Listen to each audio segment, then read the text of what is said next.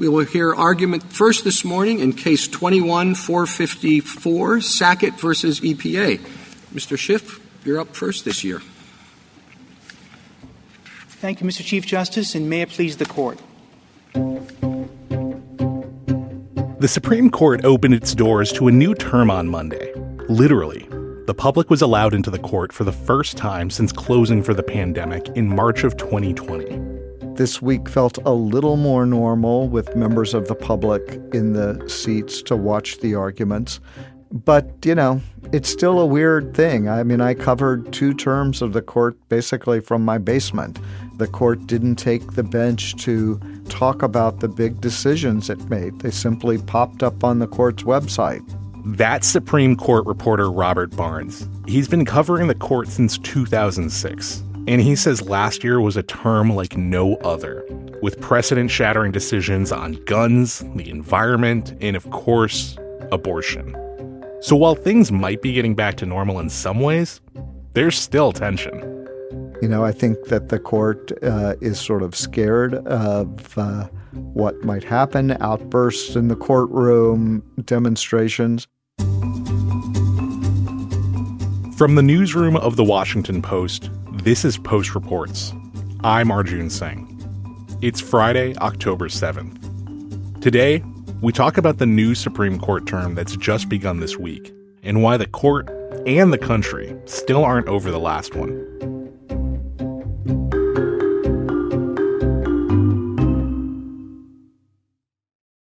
So we're getting ready for a new Supreme Court term, but I think for a lot of Americans, they are still very much thinking about some of the things that happened in the last one, particularly that decision about Roe versus Wade. Before we get into some of the cases that they're going to be hearing, what is the general sentiment towards the Supreme Court since that Dobbs decision in their last term? All right. Well, I think it's not just Americans that haven't given up on the last term yet. I think it's the justices as well. They, in their speeches over the summer, have not talked specifically, but they have sort of raised this question of what has such a big decision done to the court's reputation. I'm not talking about any particular decision or even any particular series of decisions, but if over time the court loses all connection with the public and with public sentiment, that's a dangerous thing for a democracy. You know, it was a huge decision that has really changed the way a lot of people look at the Supreme Court. The Supreme Court in the past has sort of been the institution in Washington that had the highest approval rating because, you know, sometimes conservatives won at the court. A few times liberals won at the court, and so the public opinion was kind of split on how it was doing. The Dobbs decision, which upheld a restrictive Mississippi abortion law and overturned Roe v. Wade, that was one that really captured the public's attention. And the Supreme Court's popularity, its approval rating, has plummeted. And, you know, it's important to say that the court is not supposed to rule because of the popularity of an issue, but it certainly shows the difference in the way the public is thinking about the Supreme Court these days. But for legal observers, how did they feel about that Dobbs decision, the reversal of this longtime precedent? Was that shocking or as landmark within the legal community as it was with the public? You know, this was a decades-long effort by the conservative legal establishment to overturn Roe, a decision that they thought was wrong at the time and went too far for what the court is supposed to do. You know, it dominated every confirmation hearing, right? Do I have this day an opinion, a personal opinion, on the outcome in Roe versus Wade? And my answer to you is that I do not. But do you think there is as fundamental a concern as legitimacy of the court would be involved if Roe were to be overturned? Well, Mr. Chairman, I think that the legitimacy of the court would be undermined in any case if the court made a decision based on its perception of public opinion. Whether or not that justice was going to overturn Roe or uphold Roe. As Richard Fallon from Harvard said, Roe is not a super precedent because calls for its overruling have never ceased, but that doesn't mean that Roe should be overruled. it is shocking and surprising after all of that to see the court take that step, a very big step, overturning something that's been around for 50 years, taking away a constitutional right to abortion that the court had once granted. That's something that doesn't happen, that taking back a right and returning the issue to the states. So I think it was a shock for everyone, even though it was sort of foretold by the changing Supreme Court, and certainly after the oral arguments in the case last year when it seemed pretty clear that this court was ready to take such a big step. One thing that I thought was very interesting was the leak that came out prior to the Dobbs decision, and a lot of things that I had been reading were about how unprecedented it was for a leak to come out of the Supreme Court. How did that leak change the dynamic on the court? The court, as you say, is a place where things just don't leak.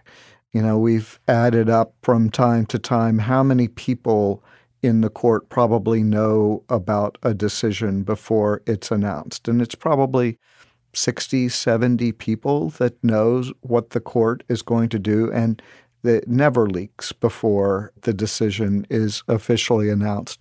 So this was a real change, and I think it has affected dramatically the way the justices relate to their clerks, the way they relate to other members of the staff, the way they relate to each other.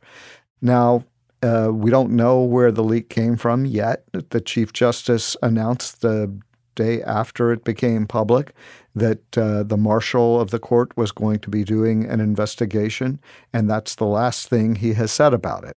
And so as we're moving into this new term, I'm curious, Bob, what are you looking at in this term? Do you think that we'll be hearing some decisions that could have as much of an impact as what we heard in the last term? I don't know that anything is going to top Roe, but, you know, there are a couple of things we're going to be looking at. One, we have a new justice, Justice Ketanji Brown Jackson, replacing one of the liberals, Stephen Breyer.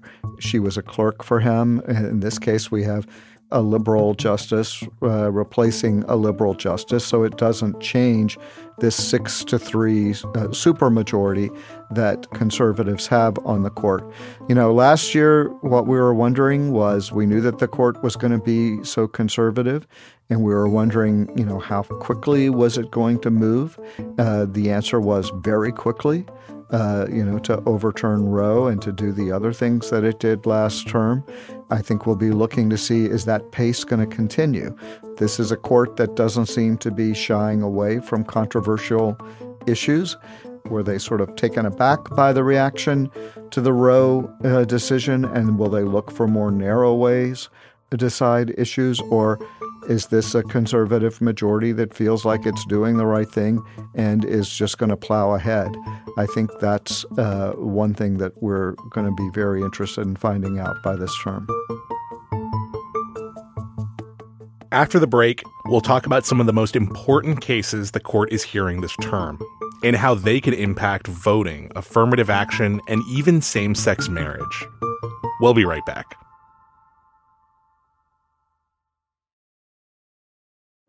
I'm Hanna Rosin, host of Radio Atlantic. Wait, really? Every week, we talk to Atlantic writers or other creative thinkers, and we take one idea and we road test it. Maybe what I'm asking is the problem them or us? Sometimes I change my mind about things. That's such a good point. I never thought of that. Maybe you will, too. Or at least you might see something differently. Ooh, that's fabulous. Radio Atlantic. New episodes every Thursday. Two cases that really stand out to me that I'm very interested in, both regard voting rights and the Voting Rights Act. Can you explain what these cases the court is hearing and what exactly is the court ruling on? Well, there are two. One is from Alabama, and that involves the creation of so-called majority-minority districts. The Voting Rights Act says that when there are certain conditions met, the legislature should create districts in which minority communities are able to elect a candidate of their choice. It became clear to me that the framers themselves adopted the Equal Protection Clause, the 14th Amendment, the 15th Amendment in a race-conscious way, that they were, in fact, trying to ensure that people who had been discriminated against, the freedmen, during the Reconstruction period, were actually brought equal to everyone else in society. So I looked at the report. The case that was heard from Alabama, where about 27% of the voting age population is African American, but only one of the 7 congressional districts is configured to make it likely that a black candidate would win. A 3-judge panel, 1 Democratic appointee, 2 from Trump, applied the law and said there should be 2 of those districts and that Alabama should redraw its maps. The Supreme Court stepped in, stopped that, so that the fall elections will come under the plan that the legislature adopted. I understood your argument to be that the first Jingles factor required the plaintiffs to come forward with a racially neutral map showing an increase in majority-minority districts, because that was the way to establish a baseline from which equal opportunity could be judged in the totality of the circumstances test. Mm-hmm. And I understood you to be saying that you are being asked, all states are being asked, to navigate the rock and the hard place of the 14th Amendment and the Voting Rights Act, and that if you were forced to adopt a map proposed by the plaintiffs that was racially gerrymandered because race was predominant in its drawing, that you would be violating the 14th Amendment. It seemed from the arguments that Alabama would win in some fashion, but not as broadly as it hoped to. But, you know, oral arguments are only an indication of the questions that were asked, not what the justices may end up doing. They have another case that's coming later in the term. It hasn't been scheduled yet. That's about the so-called independent state legislature theory, which is whether or not the legislature has the responsibility, I shouldn't say alone, but also with Congress, in setting up federal elections, that is, for president, for Congress.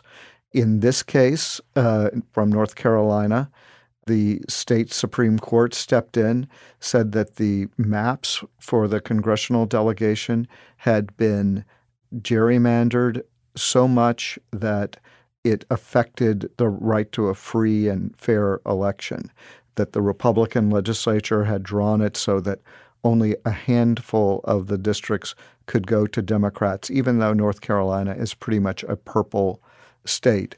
The state Supreme Court stepped in, put in a new map. And now the question for the Supreme Court is, does a state court have a role in looking at those constitutional questions? Or does, as the Constitution would seem to say, only the legislature have such a role? This would be a huge change in the way things are done, because it would mean that there would be no judicial review of the legislature's decision, even in cases where the courts say that there was an unconstitutional dilution of voters' rights. And what are some of the other major cases that they're going to be considering that you're going to be paying attention to? I think that the one that we'll look at next the most is affirmative action. And you might be noticing a theme of race here. This one is about the admission policies at 2 schools, Harvard and the University of North Carolina.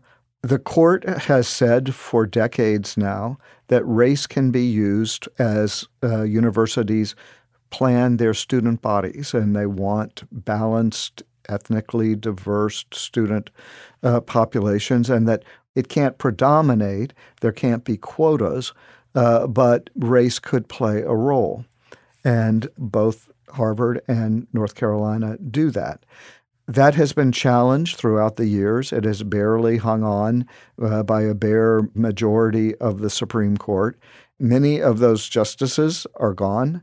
They've been replaced by much more conservative justices. And so I think it will be a surprise if affirmative action and the use of race survives this challenge at the Supreme Court. And then they'll also be hearing a case from Colorado regarding same-sex marriage, correct? Sort of. The baseline is same-sex marriage. It's about a woman who wants to create wedding websites, but she says she only wants to do it for heterosexual couples because her religious beliefs tell her that marriage is only between a man and a woman. Wasn't there already a case from Colorado? It sounds very familiar. Yes. That was a baker from Colorado who didn't want to prepare a custom wedding cake for a same-sex couple. The court took that case. It, like this one, bumped up against Colorado's anti-discrimination laws, which protects gay people from discrimination. In that case, though, the Supreme Court kind of punted on the big question, and they might not get completely to the core question in this one either. This is being portrayed as a free speech case. This person creates art, a wedding website that is custom and different, and her contention is that she can't be forced to speak in the First Amendment sense by doing something that she thinks is wrong. And so it's presented as a free speech case, not a religious rights case. I don't know if this is exactly correct, but it seems like they are revisiting a lot of issues that people had thought settled. And perhaps that's not the legally correct way to look at it, but with the Roe v. Wade decision, we thought this was settled precedent. We thought this had already happened. Is this common for the court to revisit similar cases over time, or is this something that is unique to this court? It's not unique to this court. I wouldn't say that. I do think, that one misperception about the court is that it takes something and it settles it and it is settled forever. In fact, it's often much more incremental. As to Roe, what was most controversial about that is they were overturning a precedent that had been around for 50 years that women had come to rely upon, the availability of abortion. And so that's where the real controversy comes in about when you're overturning something that is so major and something that has been relied upon for people for decades. And for better or for worse, someone like Chief Justice John Roberts is dealing with what feels like a public crisis of confidence in the court. Have you ever had a chance to sit down with John Roberts or get to talk with him? What kind of a jurist would you describe him as? And how does he see his role as the Chief Justice? Yeah, the Chief Justice does not give media interviews. He talks to law schools. He gives speeches before judges. He would describe himself, I think, as something of a minimalist, that he doesn't want sort of broad, sweeping rulings. Now, there are exceptions to that. Voting Rights Act is one in which he has done some pretty sweeping things. But for the most part, he would rather they be narrow, that the court would move incrementally.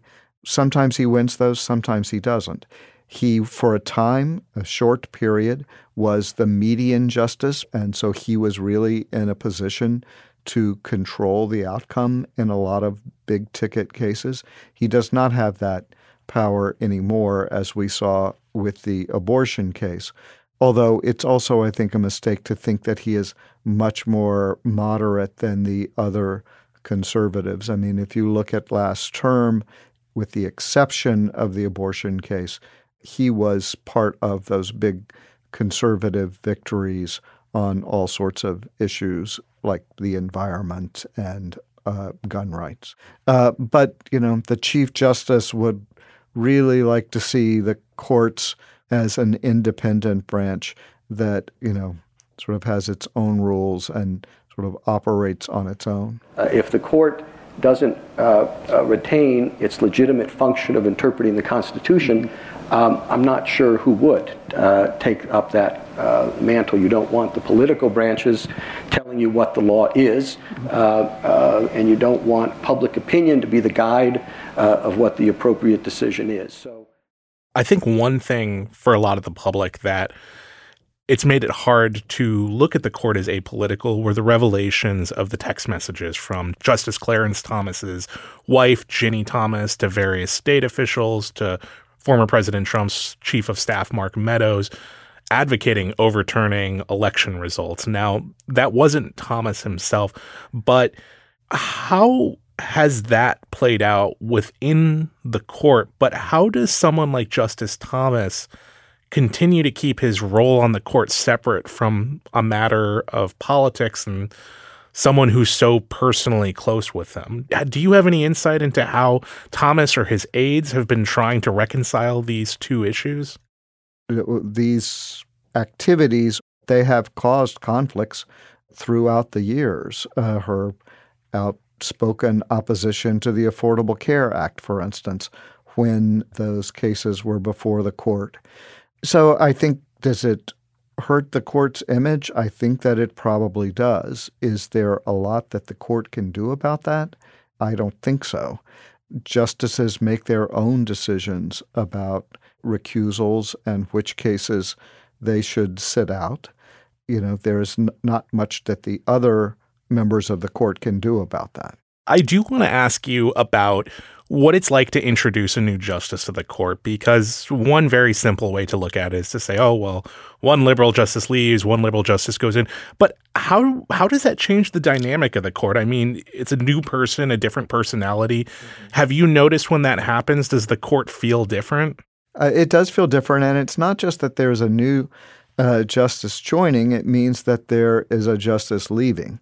And so in this case, it's Justice Stephen Breyer, who's been on the court for almost 28 years. He was known as one of those sort of always looking for compromise, always trying to find sort of a narrow thing that they could agree on rather than a big decision. And so I think his loss is going to mean a lot for the court.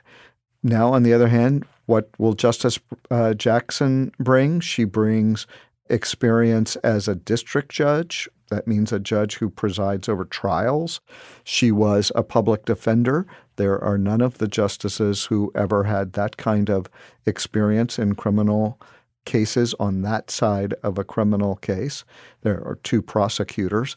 She is the first African-American woman on the Supreme Court ever.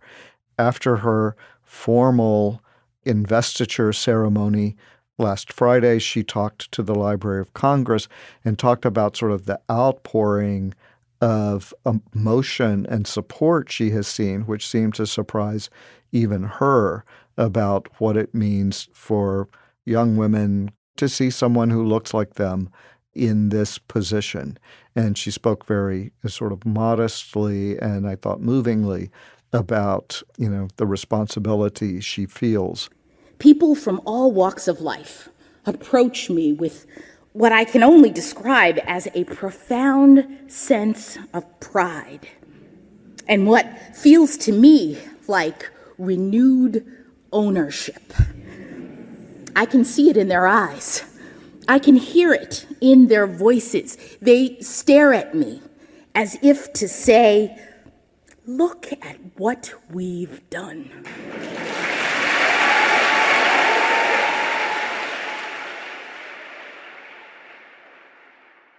To people observing the court, I think one way you can very much look at this is to just say that it'll be a repeat. You have the conservative majority, and on these decisions regarding affirmative action and elections, people think that it'll just be an automatic conservative ruling.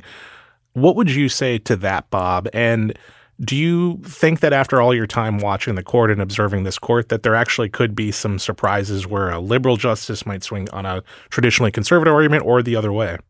I think we always have a couple of cases where you'll be surprised by the outcome or you'll be surprised by the lineup. For the most part, those are not the big ticket cases of the term. And I think on the big ticket cases of the term, I would be very surprised if the conservative majority is not in the majority. By taking some of these cases, the majority has shown what the outcome might be. Now, whether it's a broadly written opinion or whether it is a narrow decision, that we won't find out. I'll be surprised if there are a lot of surprises in this term. Bob, thank you so much for your time and best of luck on what I'm sure is going to be a busy couple months for you. Thank you very much. Robert Barnes covers the Supreme Court for The Post. This story was produced by Sharla Freeland. That's it for Post Reports. Thanks for listening. Today's show is mixed by Renny Svarnosky. Our executive producer is Maggie Penman. Our supervising senior producer is Rena Flores. Ted Muldoon is our senior producer. Our producers are Eliza Dennis, Sharla Freeland, Alana Gordon, Ariel Plotnick, and Jordan Marie Smith. Sabi Robinson and Emma Talkoff are assistant producers. Sean Carter is our engineer. The Post director of audio is Renita Jablonski.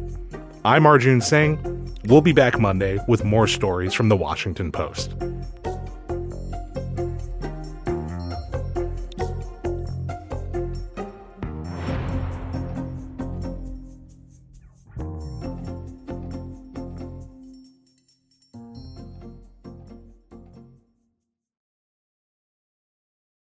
The best conversations I have with my colleagues are the ones that happen when no one is looking, when we're not 100% sure yet what to write.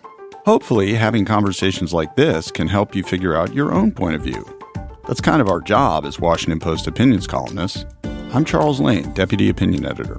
And I'm Amanda Ripley, a contributing columnist. We're going to bring you into these conversations on a new podcast called Impromptu. Follow Impromptu now, wherever you listen.